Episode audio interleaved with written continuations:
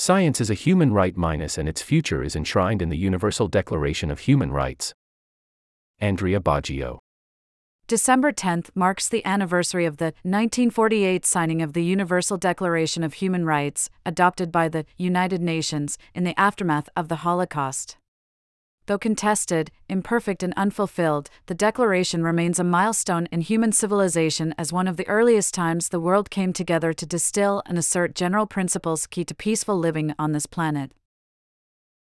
Nested in Article 27 of the Declaration is a lesser known right, the human right to science. As a legal scholar, I have immersed myself in the study of this human right for the past six years. This process has allowed me to uncover a multifaceted right containing many entitlements that, together, can reshape the current relationship between science, society, and the state. Even though the international community has paid little attention to this right, and many people may be unfamiliar with it, the human right to science is an important part of the Declaration. I believe its dual potential to protect the value of science in society and ensure that science serves humanity is worth discovering and appreciating as a framework to govern scientific progress. Short History of the Human Right to Science. Article 27 of the Universal Declaration of Human Rights reads Everyone has the right freely to participate in the cultural life of the community, to enjoy the arts, and to share in scientific advancement and its benefits the drafters capitalized on the earlier work of the authors of the American Declaration of Human Rights, which had recognized science as a human right just a few months before. In that context, the Chilean delegation argued that culture, the arts, and science are crucial forms of human expression, deserving the highest recognition.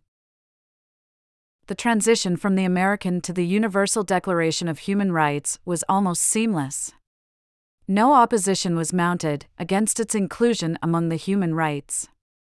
Rather, the debate focused on the legitimacy of governments, under human rights law, to impose political aims on science, an issue that could not be ignored after the U.S. deployment of atomic bombs in Hiroshima and Nagasaki in August 1945. Ultimately, the view that science should be pursued for the sake of truth and not be tied to any specific purpose prevailed the right to science was reaffirmed with the International Covenant on Economic, Social, and Cultural Rights in 1966 and by the United Nations Committee on Economic, Social, and Cultural Rights in 2020. Science as a cultural right. History is an important guide for the international community as it rediscovers the human right to science the choice to include science among the cultural rights but distinguish it from other cultural expressions has important consequences for how the human right to science is valued and applied. By including science among the cultural rights, the Universal Declaration of Human Rights pays tribute to science as an expression of human creativity. As part of culture, science embodies ingeniousness in managing the fragility of the human condition by attempting to know more about it. The point is well developed in a 2012 report by the then Special Rapporteur on Cultural Rights, Farida Shaheed. There she writes The right to participate in cultural life entails ensuring conditions that allow people to reconsider, create, and contribute to cultural meanings and manifestations in a continuously developing manner. The right to science entails the same possibilities in the field of science, understood as knowledge that is testable and refutable, including revisiting and refuting existing theorems and understandings. Science is thus a meaning making activity that emerges from the scientific community's concerted effort to deploy human creativity to make sense of the world that people inhabit, including our own selves. This is possible only when human creativity is recognized and guarded the drafters of the International Covenant on Economic, Social, and Cultural Rights did not fail to pick up on this cue and included scientific freedom as an element of the human right to science. It asks states to agree to respect the freedom indispensable for scientific research and creative activity. The recognition of scientific freedom as a human right casts science and scientists with a special status in society. They possess the power and responsibility to do good for humanity. These benefits, though, can materialize only if scientific creativity is unleashed and protected. Science's unique contribution. The Universal Declaration of Human Rights purposely distinguished scientific advancement and its benefits from the cultural life of the community and the arts. Textual analysis is at the core of legal interpretation, making this choice of words consequential. Parsing cultural rights into three areas the cultural life, the arts, and scientific advancement, and connecting benefits to scientific advancement signal that what science offers to society is qualitatively different from other forms of culture. People use a variety of knowledge systems along with science in their daily lives.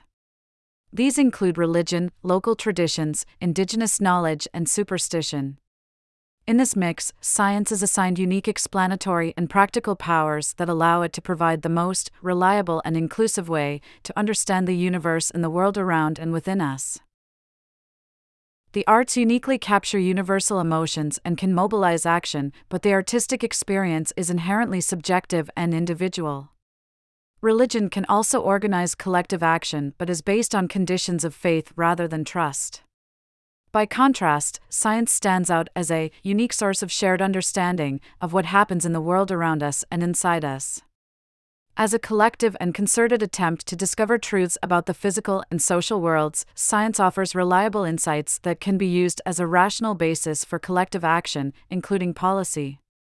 Furthermore, science is uniquely positioned to produce benefits for humanity in the form of applied knowledge. An example of the universal and beneficial character of science is knowledge around cardiac pacing that led to the development of pacemakers to treat arrhythmias. Emerging from the confluence of medicine, biology, physics, chemistry, and engineering, the basic and applied knowledge behind pacemakers is universal because the principles used to develop them is consistent across the planet and can be replicated by any lab. Furthermore, the devices are incontrovertibly beneficial to any person suffering from certain heart conditions, irrespective of their creed, identity, or nationality. If you are not persuaded, just think about how the development of eyeglasses has improved visual impairment around the world. Cultivating science for the benefit of humankind. In 1948, the international community agreed to elevate science as a protected human right. The drafters of the Universal Declaration of Human Rights endowed the generations following them with the challenge of using international law to build a better, more peaceful world. While not a panacea, reaffirming why science is valuable can help improve how it's practiced and taught, as well as help scientists build trust among the public. Bringing these principles to life requires the public to support science and demand that it serves humankind. The human right to science gives policymakers and the scientific community the tools to realize this agenda. It is up to everyone to make good use of this gift.